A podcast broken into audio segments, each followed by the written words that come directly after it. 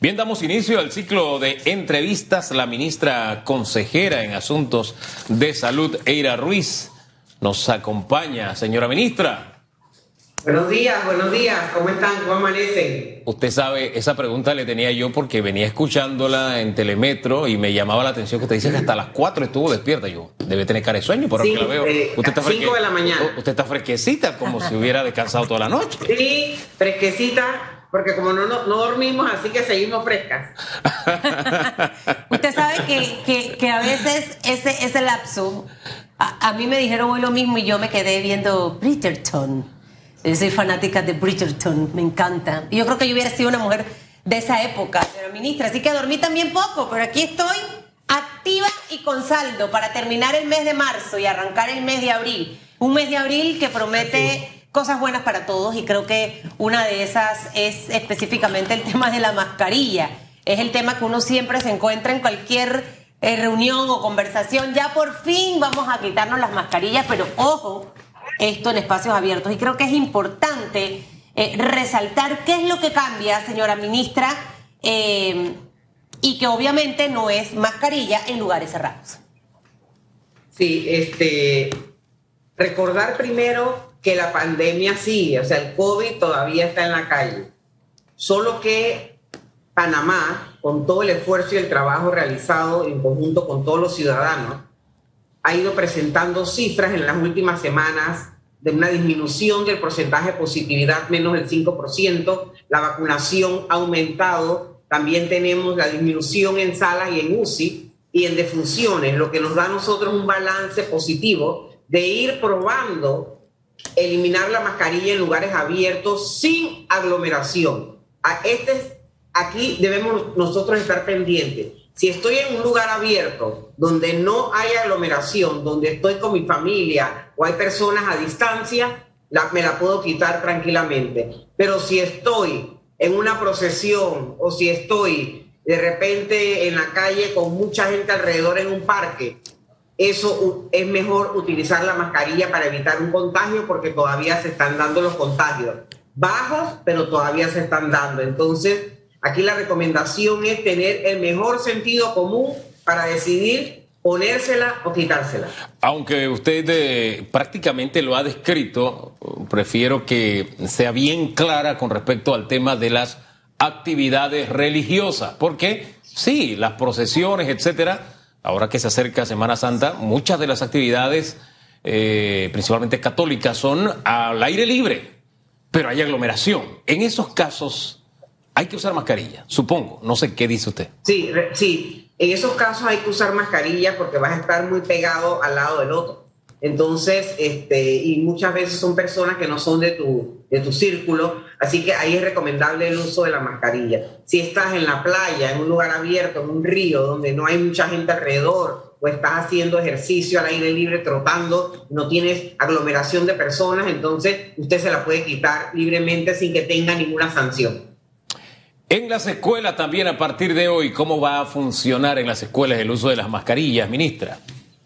Sigue siendo un lugar cerrado el aula de clases, por ende ahí debe utilizarse mascarilla.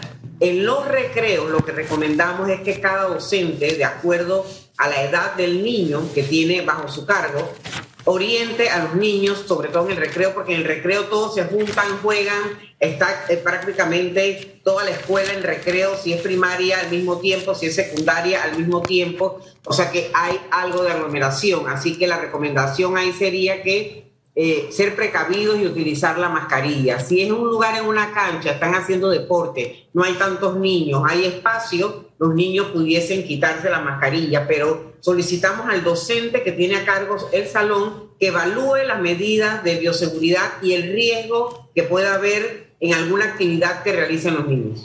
Creo que sería importante, eh, señora ministra, em, resaltarle a la población básicamente cuáles son esos espacios abiertos. Eh, obviamente viene ya la Semana Santa, usted acaba de mencionar el tema de la procesión, pero ¿qué lugares de espacios abiertos básicamente son? Usted ahorita mencionaba cuando la persona está corriendo, vamos a suponer está en el Parque Omar, está en el Cosway, está en algún parque, eh, ahí puede quitarse la mascarilla.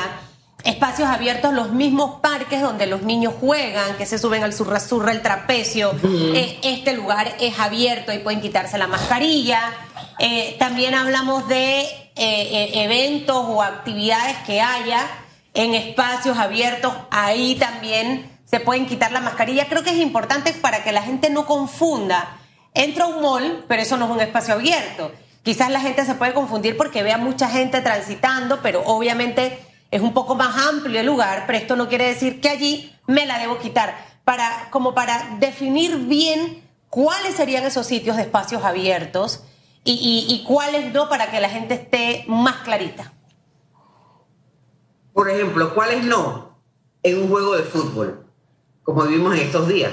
Hay aglomeración, todo el mundo está hombro con hombro pegado. Ahí se sugiere el uso de la mascarilla porque es para protección de todo. Donde sí, Mencioné ríos, playas, paseos en montaña, paseos en bicicleta, ejercicio al aire libre, estar de repente en, un lugar, en un parque con tus hijos. Esos son los lugares al aire libre, una terraza este, donde hay otras personas, pero estás al aire libre, la puedes utilizar. Si hay aglomeración, si hay eh, mucha multitud, eh, hay que usar la mascarilla, eso es lo recomendable. Y obviamente en espacios cerrados debemos usarla. Terrazas como por ejemplo le hablo de en el área del casco, los rooftops eh, muy famosos que la gente eh, los visita principalmente en los fines de semana. Son espacios abiertos, no hay aglomeración, ahí puedo quitarme la mascarilla.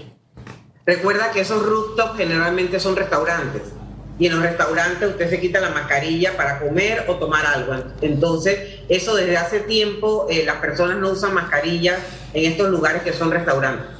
Ahora, en medio de todo lo que estamos viviendo, hemos visto que los casos definitivamente sí han bajado. Eh, ministra, em, ¿a qué distancia estamos del resto de otras flexibilizaciones con respecto a lo que hemos vivido durante toda la pandemia?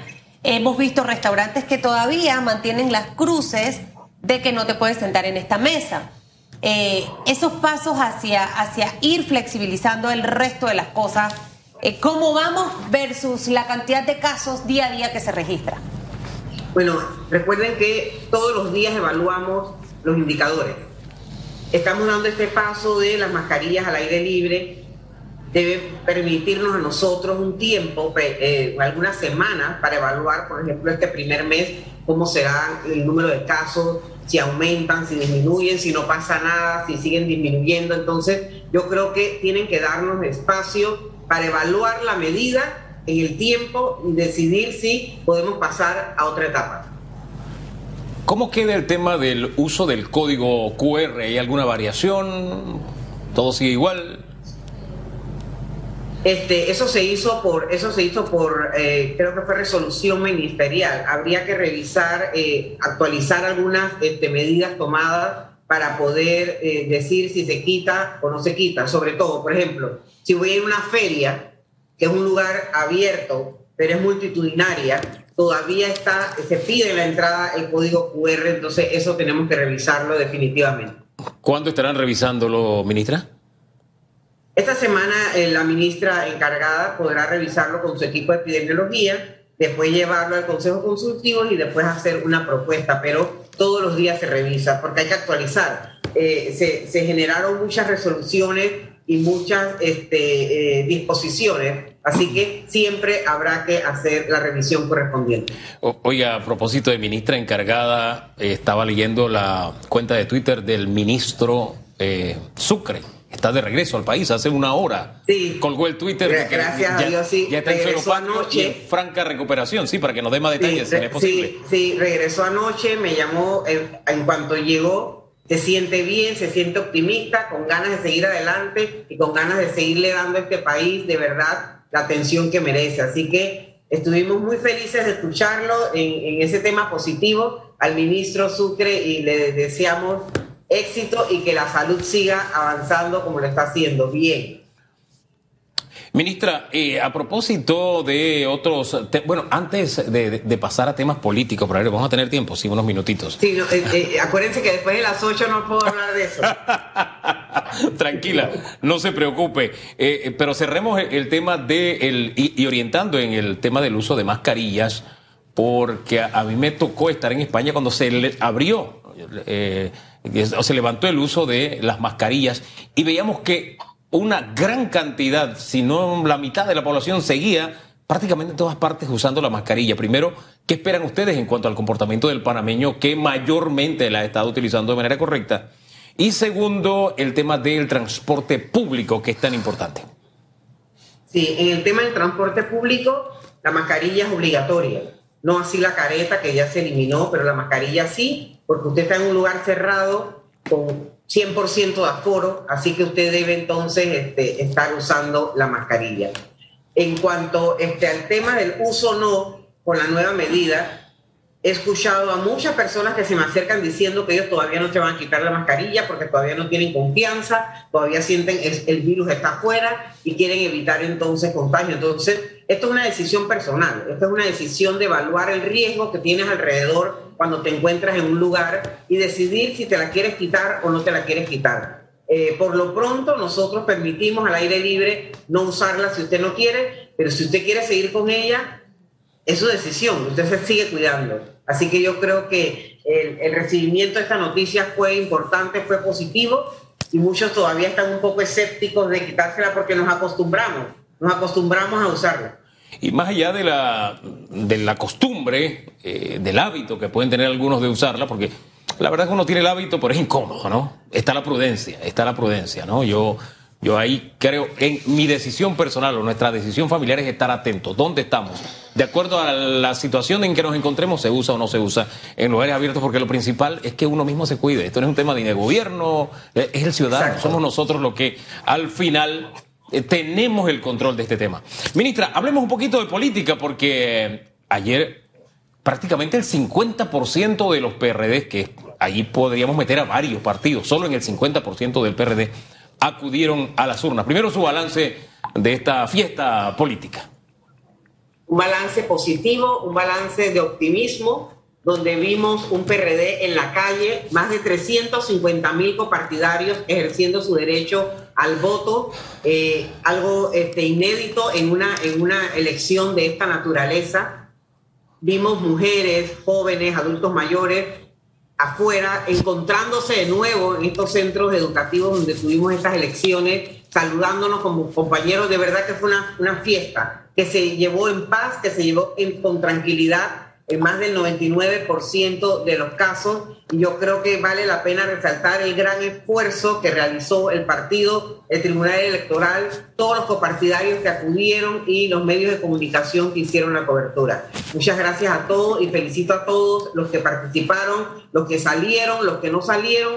Vámonos sumando en el camino para las tareas que vienen adelante. ¿Cuántos fue que salieron a votar? 350 mil más de 350 mil, era 352 mil aproximadamente. Todavía se siguen las cuentas, hay lugares que todavía están por reportar actas, lugares de difícil acceso, así que esa cifra puede subir un poco más. Eh, resaltar también el recorrido del presidente Cortizo, del vicepresidente Carrizo, a lo largo y ancho del país, saludando a los copartidarios, tocando a la gente. Yo creo que eso motivó también aún más a todo el mundo a celebrarlo. Nos sentimos, como ya les dije, optimistas. Esta, no esperábamos esta cantidad de personas. Es un partido enorme. 50% en el PRD significa prácticamente otro partido. Más de 350 mil. Así que se eligieron 4.200 delegados, 500 delegadas del Frente Femenino, 500 delegados del Frente de la Juventud y todas las directivas de corregimiento. Oiga, ministra, pero es que con esa cantidad de votos hasta pueden ganar las elecciones si todos los PRD salen a votar. porque se ríe uno? Bueno, esto, no, esto, esto es el calentamiento, Susan. No, no, no, Estamos pero a ver, escúchame. Si con el voto va a estar dividido, eh, Famanía, en el 2024, y si así salen a votar en el 2024 y salen más, o sea, y hay probabilidades. Bueno, para, para, tener las proporciones bien claras, eh, no, de verdad, y aquí sí entonces con cifras, es como si hubiera ido a votar todo el partido panameñista y algo más, porque el partido panameñista tiene 264 mil. Es como si hubiera ido todo cambio democrático, pero todo. Todo cambio democrático y todavía quedaba gente para ir a votar. Es como si realizando metas hubiera ido, bueno, ahí cabían dos, dos realizando metas y algo más. Oye, ¿verdad que este partido es grande, ministra? ¿no? Usted, usted que sabe de números, ministra, usted hubo, ¿con cuántos votos fue que, ganó el señor Cortizo? Votos, votos, no porcentaje. ¿Se acuerda? No, no lo recuerdo. Alguien de que la, me lo de la euforia chatee. y de la emoción.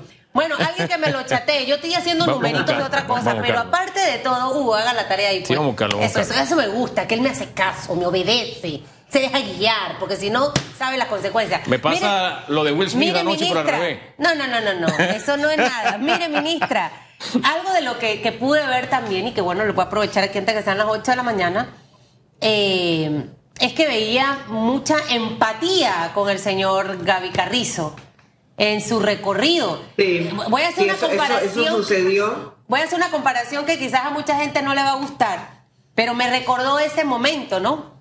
Esos momentos.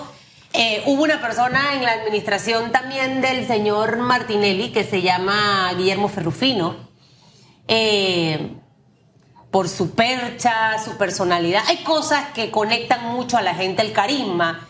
Y, definitivamente que cuando veía esas imágenes, ojo, Guillermo Ferrufino fue presentador de televisión y tenía muchísimas otras cosas que apelaban a precisamente esa conexión, pero lo que veía de las imágenes el día de ayer eh, fue básicamente esa misma empatía de la gente, de querer tocarlo.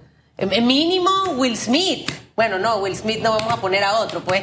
a- No a- ponga Chris Rock porque a ese lo no, no, no, no, no. Un derechiter. Hablo, hablo en este sentido. Sí. De verdad que yo veía esa efervescencia de querer tocarlo, de querer hablarle, de tomarme la foto. eh, y, que, y, y que el presidente haya dicho que si, si se interesa en ser el secretario general, lo va a apoyar. O sea, ¿cómo ve usted esa figura de, de Gaby Carrizo en toda esta contienda política de los próximos meses y años? Vemos un, un vicepresidente joven, con dinamismo, que está caminando.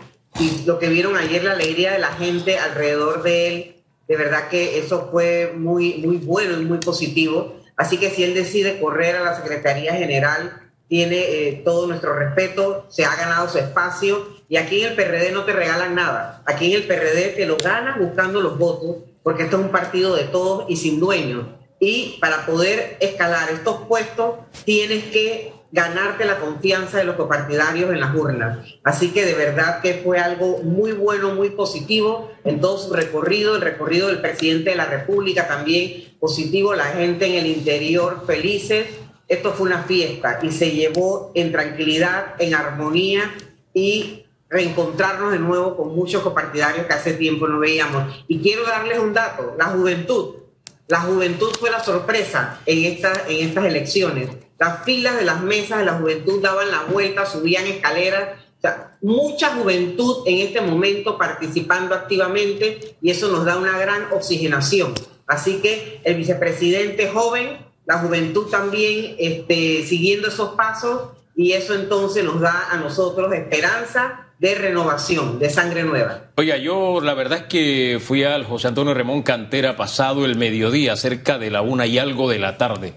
Era un verdadero hervidero político a esa hora de ¿Y la este tarde. qué fue a hacer allá a votar? Tenía que ir a, a ese, a ese lugar. Ah, ya. Sí, tenía sea que serio, aclárelo, Hugo, porque Sí, le tenía. sacan una glosa por ahí. Usted, ¿Tú sabes cómo es Mire, esto? yo no oculto algo. Yo estoy inscrito en el PRD, aunque no tengo vida partidaria, y ayer sí fui a votar. Yo no tengo por qué ocultarlo. Lo felicito, Hugo. Felicidades, Cuando- porque ese es un deber cívico. Claro. Y, tiene, y tienes también tu derecho de ejercer lo que piensas. Y allí yo soy bien claro también. Yo estoy aquí gracias a que pude estudiar, gracias al gobierno revolucionario, gracias a mi esfuerzo. Si no, yo hubiera llegado hasta sexto grado, así de sencillo. Yo me crié en una casa de piso de tierra y en reconocimiento a eso yo lo hago. Un día un ministro me dijo, oye, pero tú criticas como si no fuera PRD. Yo le digo, ¿Y lo, pasa- tiene? Lo que pasa es que eso no tiene nada que ver con mi ejercicio periodístico, eso es otra cosa. Entonces, lo, eh, yo hablo con la verdad. Pero mire, Pero, pero, mire, por ejemplo, Sí. en el caso Además, suyo, Hugo, eh, Sí. Hugo, Sí. es de verdad que es un orgullo ser PRD, así que te felicito. mire, Ya no le saque más filo a eso. Mejor, ya, ya, mejor ya, vamos a la cifra. Mejor vamos a la cifra. No, pero iba a comentar Ah, algo, bueno. iba a comentar algo que usted dijo y que creo Sí. que es importante, ministra. Sí. O sea, mire, mucha gente, eh, y yo voy a incluir a mi mamá igual, yo sí no estoy inscrita en ningún partido, nunca lo he estado, pero mi mamá estudió, pudo viajar, estudiar y ser una educadora que hoy tiene como 20 maestrías eh, por Humberto Rijo. Entonces, así mismo, esa, esa esencia y esa ideología creo que es, es necesaria No, yo- rescatarla. mire, Lo yo- decía Sánchez Cárdenas la Sí. semana pasada aquí. hay que, hay que empezar a, a- a traer todo eso. Chicos, ¿no? nos queda un minuto. Oiga, no, yo, yo cierro con esto. Yo sí soy heredero de eso que se llamaba Junta Pueblo Gobierno. De mi pueblo había una, una escuela de madera cayéndose y el pueblo puso el trabajo y el gobierno puso el material y se construyó. Eh, esas cosas son, mire, como todo ser humano, Omar Torrijos cometió muchos errores, pero también tuvo muchas virtudes. Y parte de esa fue, de verdad, sin decir que era la estrella, la educación fue la estrella durante la- el proceso revolucionario. Pero los votos, que nos quedamos con esa tarea, 655.302 votos obtuvo el señor Laurentino Cortizo, un poquito menos de lo que hay de PRDs el día de hoy. Cambio Democrático, 609.003 votos, menos de, o sea, un poco más de los que tenía su partido. Eh, los votos obtenidos por Ricardo Lombana, bueno, la mitad de los inscritos en el PRD, 368.692 votos. Y ya dejemos lo demás Bueno, como anécdota pero nada están inscritos arriba de 600 mil. Sí, Así que si todos 700.000. salen a votar, pueden ganar, señora ministra. Así mismo es. Vamos a esperar todavía que llegue ese momento. Usted dijo- Seguimos haciendo nuestros ejercicios. Sí, usted dijo que el señor Carrizo tenía sus respetos si iba a correr como secretario general. Pero más que su respeto, su apoyo, ¿lo tiene también? Son las 8 de la mañana, Hugo. No puedo seguir hablando de política. Salvada por la Pero- campana. Gracias, ministra. Que tenga, que tenga muy buen día. Hasta luego. Hasta luego, saludos. Chao, cuídese, salvada por la campana. hasta luego. Oye, y, ta- y estaba así se llama un programa. Salvado por la campana. Esa era de mi época. Sí, de mi época también. No, señor. No sé qué. Mi época es esta, sea seria. Yo estaba en el colegio, Hugo. Sí. Salvado por la campana. Oye, ahí le escriben a uno enseguida cosas. Mire, yo ¿Qué le trato de ser, de, de, de hacer un ejercicio a ser justo, transparente en la medida de lo posible. Mire, hay gente que, chuleta, aquí se da golpe de pecho en este país, de transparencia, etcétera, etcétera, y está haciendo negocios con el gobierno PRD. Entonces lo critica a veces sí, a veces no. Y usted lo ve en movimientos independientes, y para algunas cosas sí y algunas cosas no cosas que ven mal en los partidos políticos, en sus movimientos independientes, lo hacen y hasta peor, y ellos felices de la vida. Mire, yo le dije hace un rato el caso de la campaña que le montaron a mi esposa, por ejemplo, que yo no respondí porque ella me dijo, nosotros no somos así. Y eso de verdad me llevó al convencimiento de nuestra realidad, de verdad que no somos así. Una campaña de mentira, y son grupos independientes. Entonces, por eso le insisto siempre. Eso de la independencia es algo que se vive. Aquí yo critico al PRD y lo he criticado siempre. Pregúntale al señor Pérez Valladares, si usted hace memoria, o al señor Martín Torrijos, siendo PRD.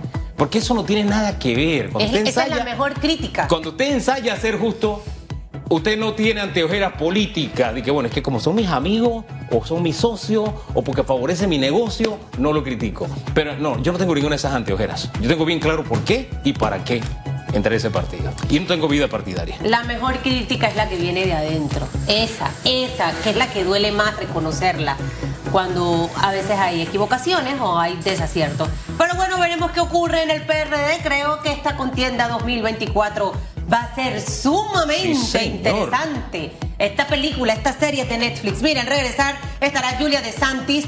Denuncian al mes por ceder terrenos a la alcaldía. Pero ¿para qué se los dieron a la alcaldía? ¿De qué se trata esa hay denuncia? fondo de mar también porque tienen que hacer un relleno, tengo entendido y todo eso. No entendí. Pero en fin, Tribunal Electoral, su actuación de las últimas semanas. Todo eso en segundos.